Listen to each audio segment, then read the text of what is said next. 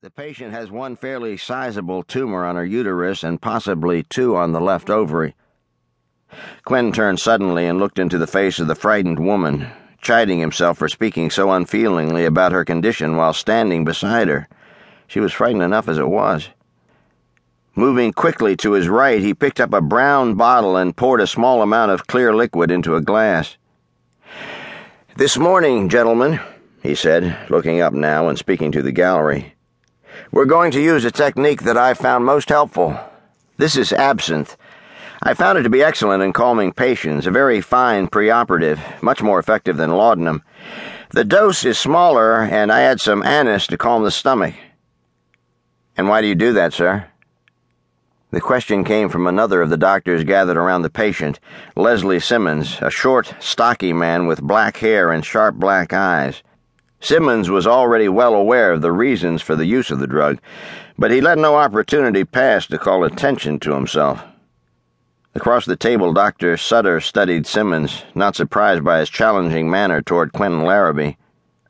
Sutter was well aware of the private drama developing between the two younger men. Then Sutter's eyes flicked to Oscar Chambers. Chambers is a rotten doctor, he thought sourly. But he's got a good bedside manner and he knows how to use other men to do his work for him. That's his real talent. Sutter himself was one of those men. For years he had done the difficult task that Dr. Oscar Chambers was unable to accomplish. But the arrangement had suited Sutter, for he liked the operating room best and was happy to leave the hand holding and bedside manners up to Chambers. Quentin Larrabee regarded Simmons. The anise he said evenly. Calms the stomach so that there's less danger of the patient vomiting while under anesthesia.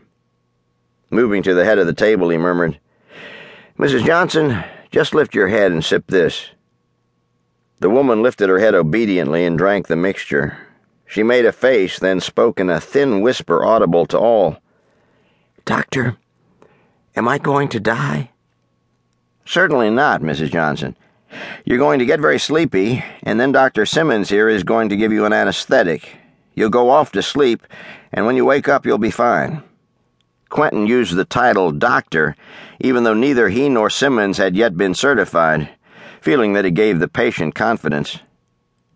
Like most patients who came under the knife in the year 1865, Matilda Johnson, age 40, was afraid of the men who surrounded her. Her eyes searched their faces for some assurance, but found none.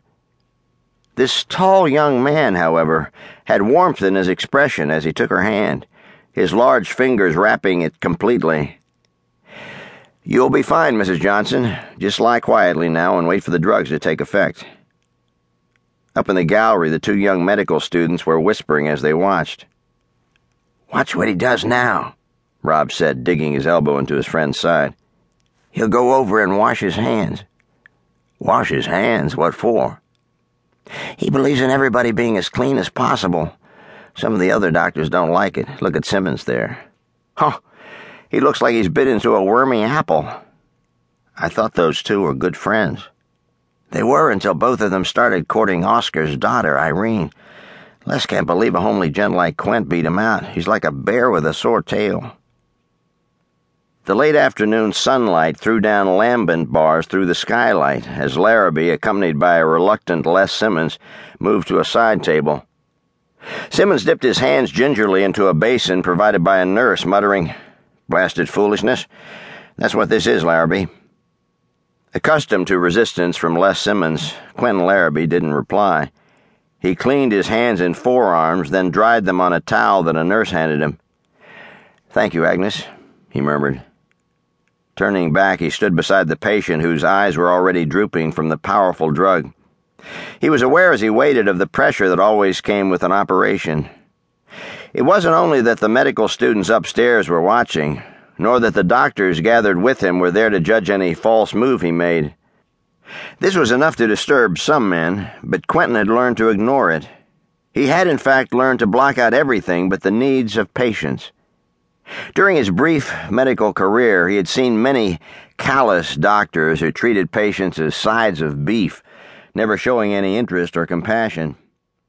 He prayed every day that he would never become one of them. And even